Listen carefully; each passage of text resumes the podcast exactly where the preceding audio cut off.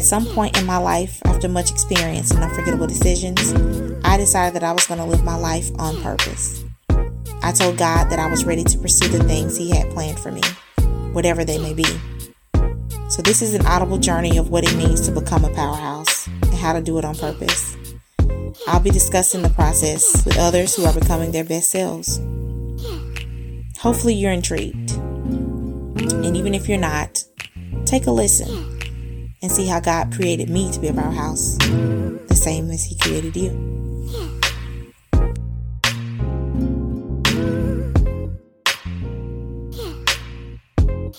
Yo, thank you guys so much for popping into the Pop Pod. I am so elated to have each and every one of you. I am here to introduce myself and tell who I am and how I've come to do this and God's intentions and purpose for it. I intend to help others gather information and have reference by hearing transparent experiences and perspectives. We often go through things and never tell anyone, never mention what we've experienced, but we create a life where we suffer with it alone. So when God gave me this idea, I thought I'd be having people on and letting them tell their stories and encourage others. And that will happen. But he told me that I couldn't pursue this purpose without leading by example. I couldn't ask of you something I had yet to do. The beginning of my path to purpose began in a small town in Alabama. I was born and raised there. I grew up in poverty, but I didn't know it at the time. I didn't feel that I lacked anything. I knew I was loved. One of the most pivotal influences in my life was my grandmother, Carolyn. She had a larger than life smile and a big heart to match. When I was 12 years old, she passed away. It was my first time experiencing the pain of loss and suffering. I remember being at my paternal grandmother's house that day and the phone rang. As I walked down the hall to see what was wrong, I could feel a shift of energy in the room. I could hear the shock in her voice. As I got closer to the door, I heard her tell my aunt something has happened to Carolyn. I fell to my knees in the hallway and sobbed uncontrollably. I remember her trying to console me, but I couldn't stop. My father picked me up and we rushed to the local hospital. When we arrived, she had already passed. My dad and I walked into the room where her body laid on a cold silver slab. A white sheet covered her from her feet to just above her chest. Her eyes were closed and her body was cold to the touch. My father leaned down and kissed her forehead. And I just stared at her. Her hair. She had such beautiful hair. I recalled many times hearing her say, I just want to see 50. If I could just see 50. As she lay there, 20 days after her 50th birthday, I believe she knew she'd be here. She was such a vibrant woman. She was, and still is, a beautiful soul. From that moment, over the next few years, I battled with longing for her. Her love, her care, her concern, her hugs. I missed her. I would pray and ask God to come back for me. I would ask Him why she wouldn't take me with her. I just wanted to be with her again. As I got older and grew into adulthood, I would miss that love. I would give it in hopes of reciprocation, but it never felt quite the same. I'd look for it in many places. The first guy I gave my heart to did something that no one had ever done. He introduced me to his grandmother. I saw that as a sign of his love for me. When that ended in heartbreak, I turned cold. If I couldn't find that love, I wasn't going to give it.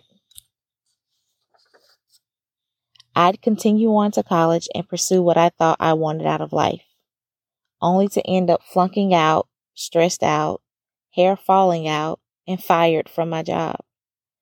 At that time, Someone I'd known since I was seven years old came back into my life. He gave me the opportunity and space I needed to get back on my feet. I moved back home with him and began to regain control of my life. I started working and began to ask myself what I wanted to do. We began to pursue a relationship together. And one day, we simply had a conversation about marriage. We talked about whether we wanted to do it, how we'd do it, and when we'd do it. We agreed to get married in a year and a half when my grandma Carolyn's birthday would fall on a Saturday. I felt that I could replace a bad feeling by celebrating something good. There was no tradition to this, no lavish proposal, and no big event. We just had a conversation. Before we could hear wedding bells, I got pregnant. It was much of a surprise. I was 19 weeks pregnant at my first doctor's visit. I thought to myself, even if I didn't want a baby, there was no going back now. After he was born, we went ahead and got married on the day that we had set. But because my grandmother couldn't be there, it was not a big deal for me. I was actually going to get married in my living room with the pastor and a witness. But my mom convinced me to have it outside at a local park so that my family could attend. But even in marriage, I didn't feel that feeling that I so longed for and desired. After three years of marriage, him joining the military, and a move to North Carolina, much like we had a conversation to get married, we had the same type of conversation to get divorced. We sat down and gave each other our thoughts and opinions. We came to the conclusion that we're better not together. Within weeks of that conversation, I met someone. He was sweet and he seemed quiet, but I knew there was more to him. Over the next six months, I would get to know him better and we became good friends. I was still married, but separated, and I later found out so was he. We felt we have something in common. We both have small children, both feeling neglected in our marriages, both feeling that we deserve more, and I believe we both saw that we could have more in each other. At some point, he came to me and said, We've been friends for months now. You've met my kids and I've met yours. But are we going to be together or not? It was definitely an ultimatum. And I knew what I lacked in my first marriage, and this man, to me, could fill those voids. I didn't allow myself time to heal and make decisions in my brokenness. So I said yes. All those unhealed places remained.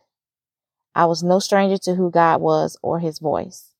I knew I didn't want to go through another heartache like I was trying to recover from currently. So I remember asking God, Is this someone you have for me? Should I go through with this? Each time I asked God about him, he would have what I like to call an episode. I'd make a statement or do something that would make him angry and he'd walk away hang up the phone, leave, or just not speak to me at all. I didn't know what I was dealing with, but I knew it wasn't good. Shortly after I said yes to a relationship, I'm post divorce and attempting a healing process, he asked me to marry him. I can't remember if I said no or didn't answer right away, but he began to cry and said that it hurt that I didn't want to marry him. Once again, against my better judgment, I gave in and said yes. I planned the wedding and we were married. That marriage lasted a little over a year. Those 16 months felt like an eternity. In that marriage, I experienced such mental and emotional abuse. It was one of the worst times in my life. Now, let me take you back briefly to the moment where I asked God, Is this what you have for me? I asked him three times. And the reason I kept asking is because after each time, this man's behavior was telling of his character, but I refused to accept it. Each time I asked, God responded by showing me what I was saying yes to. I ignored it because he was a good father and because I felt he was capable of giving me the love that I knew I missed in my first marriage. I couldn't see beyond it and it was the worst decision I could have made. It wasn't long before I was at my wits' end. Our interactions had become so volatile. He'd attempted physical abuse, but I was ready to stand toe to toe.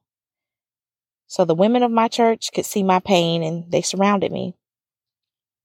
One evening after a vacation Bible school class, they followed me home. I packed a bag and one of them took me in. When I went to work the next day, I had over 100 missed calls and even more texts.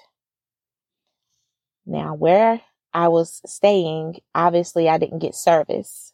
And so I had one of my most peaceful nights of sleep that I had had in a long time. But once I did hit service area, my phone went off constantly and consistently. He was upset and clearly thought I was with another man. So after work, I went back home. He managed to make me feel bad enough to come back. He cried again. The tears, they always got me to say yes. There was no change in my household. I experienced the same mental and emotional abuse I had before I had left. I looked in the mirror and I no longer recognized myself. I was different. I was easily upset, full of rage, and secretly in despair. This is where I learned that just because he's not hitting you, it doesn't mean it's not affecting you. I realized he'd found a way to hit me without touching me. The verbal and emotional mind games had taken an immense toll, and I was in a fight for my life. I ended up packing all of my belongings that were in our bedroom and I moved into my son's room who was away for the summer. I stuffed everything I could into that room. On my knees, in tears, I cried out to God and said, If you get me out of this, I will never get married again without consulting you. I will never do this again. When you tell me no, I'm going to listen. I called my dad and I told him that I was leaving and I asked if he'd help me by moving my things. When I went to work that Monday morning, I wasn't sure what I was going to do. One of my coworkers happened to mention that her daughter had left for the summer.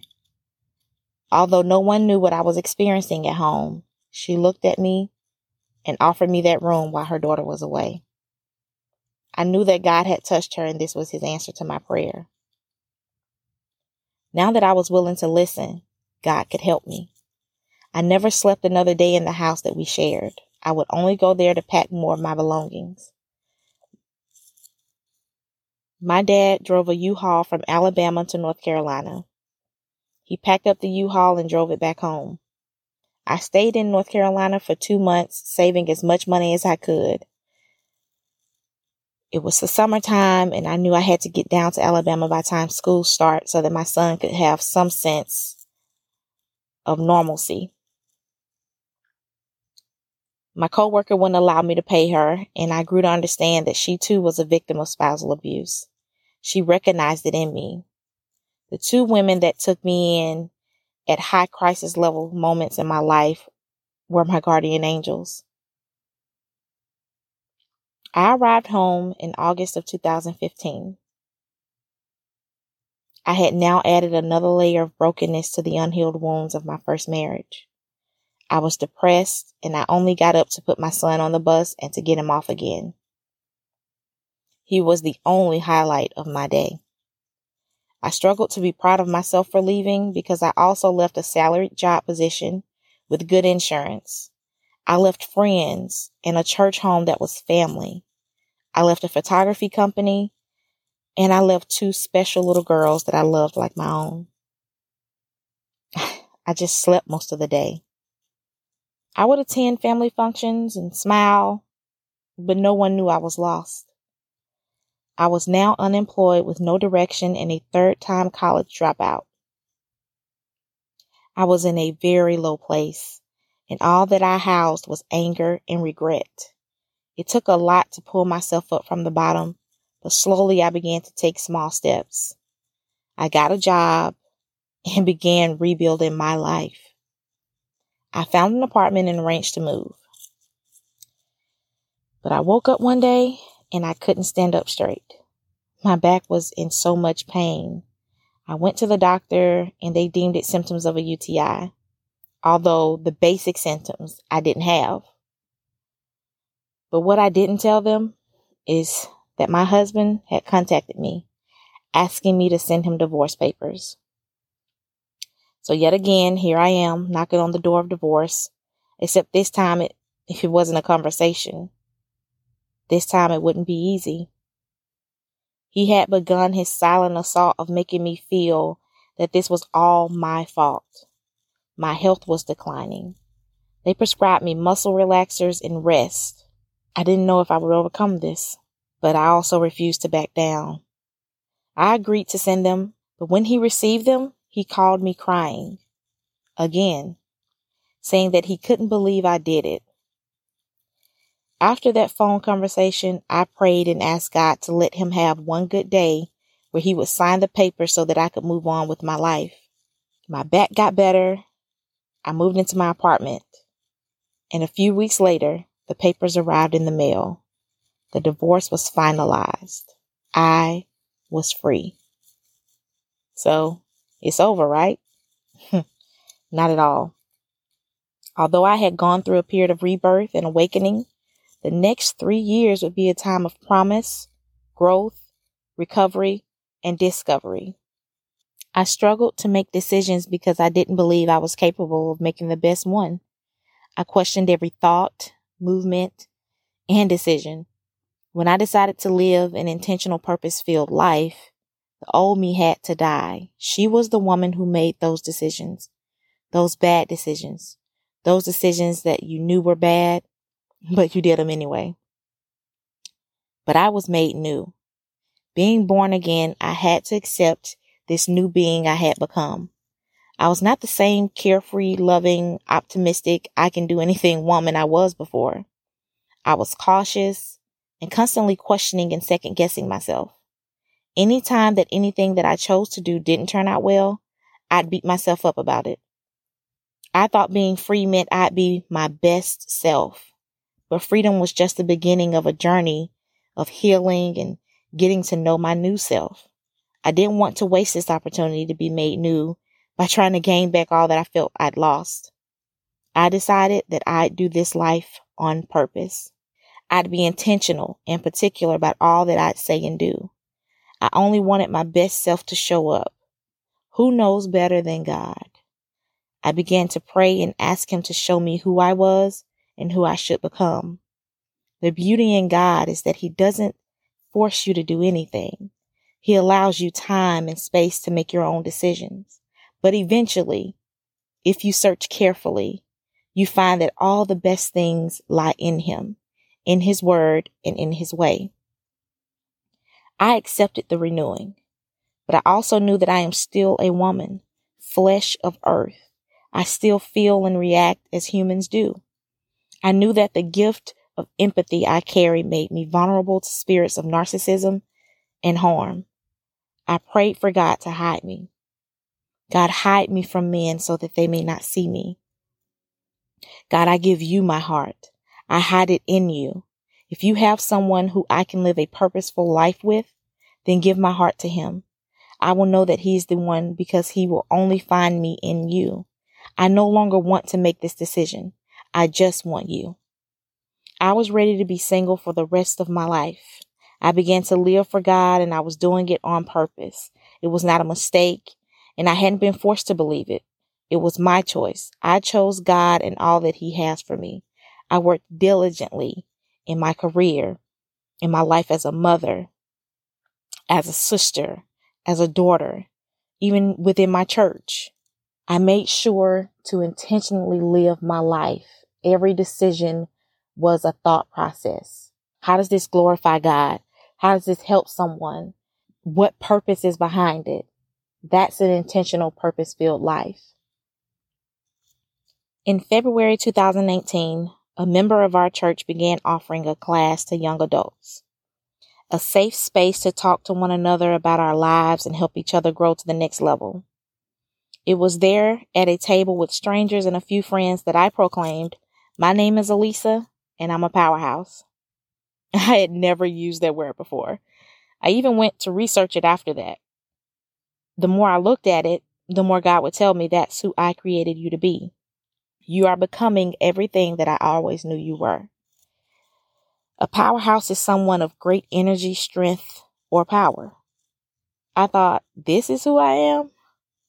But what I came to know is that this is who we all are beings of great energy, strength, and power. That brings me to this moment here with you. Have you tapped into the source? Is your light on? Are you exerting your power? How do you use it? How does it help others? Our gifts are not to be shelved, but to be shared. In the Bible, in Philippians 4, Paul appeals for unity. In verse 6 through 7, he says, Do not be anxious about anything, but in every situation, by prayer and petition, with thanksgiving, present your requests to God. And the peace of God, which transcends all understanding, will guard your hearts and your minds in Christ Jesus. I have two questions for you. How is your mind? And how is your heart? I am here to share my source of power and appeal for unity. God intends for me to be a help to those who are ready to position themselves for purpose. I hope you've enjoyed learning about me, and I look forward to getting to know you. At that table, where I first proclaimed my purpose, sat some very significant people, and you'll meet some of them along this journey. So thank you for coming to the table, and next time, bring a friend. Until we speak again, self, love, and purpose. Well, my loves, that's a wrap for this episode. If you haven't, like, follow, and share us on social media at Powerhouse on Purpose Pod and tune in to our YouTube channel. And don't forget, continue to pursue your purpose.